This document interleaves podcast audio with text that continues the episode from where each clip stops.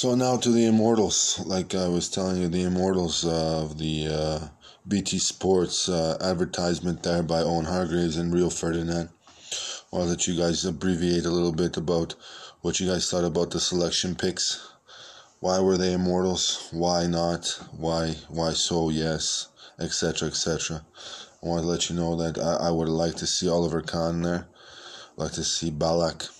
I would like to see some uh, other great talents like Oliver Bierhoff, perhaps uh, some other great talents like Thomas Muller, the Muller from Dortmund. You know what I mean? Muller, Muller, Muller. I think it's Muller, something like that. But uh, I would like to see Alber- Albertini, um, Cambiasso, some great players that I, have watched through the ranks. I think you guys are just a little bit uh, segregating the uh, titles there. I think there's a little bit more titles than than there was there in the uh, Immortals uh, picks there. Just to let you know, I think there was more.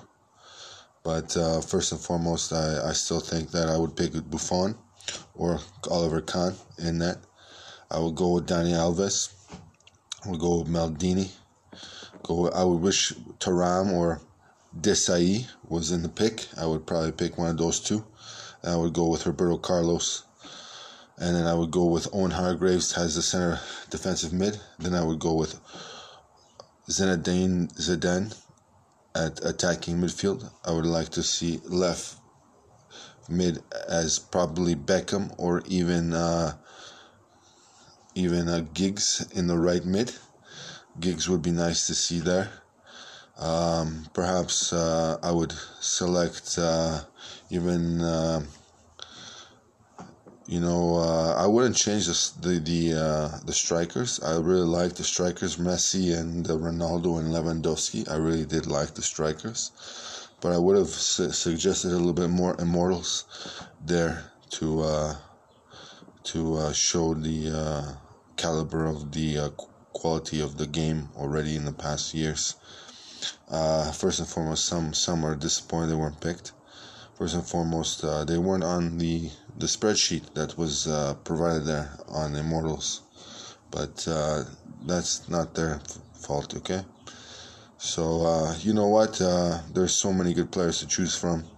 It would be amazing to see which one would score, which one wouldn't.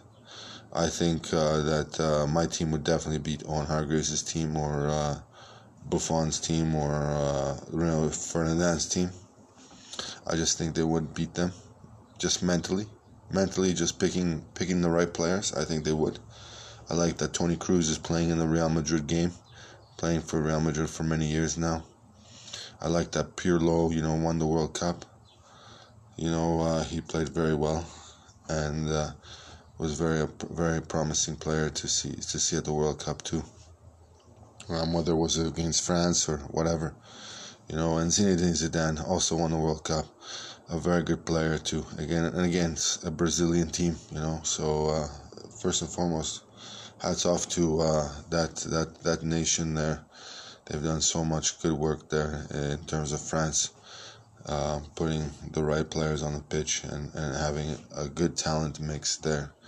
The players are rising. They have hope. They have a stadium. They have they have fans going to the games. You know, they have the youth set up. They have everything going for them.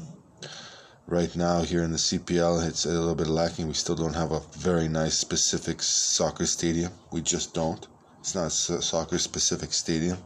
I don't call it a soccer specific stadium unless I see 20,000, 30,000, 40,000 people at the game. You know, uh, it's just not at that level right now but uh, it's growing, it's growing, and it should have grown a lot sooner, a lot sooner. So uh, that's what I wanted to leave you with. That should have been done a lot sooner.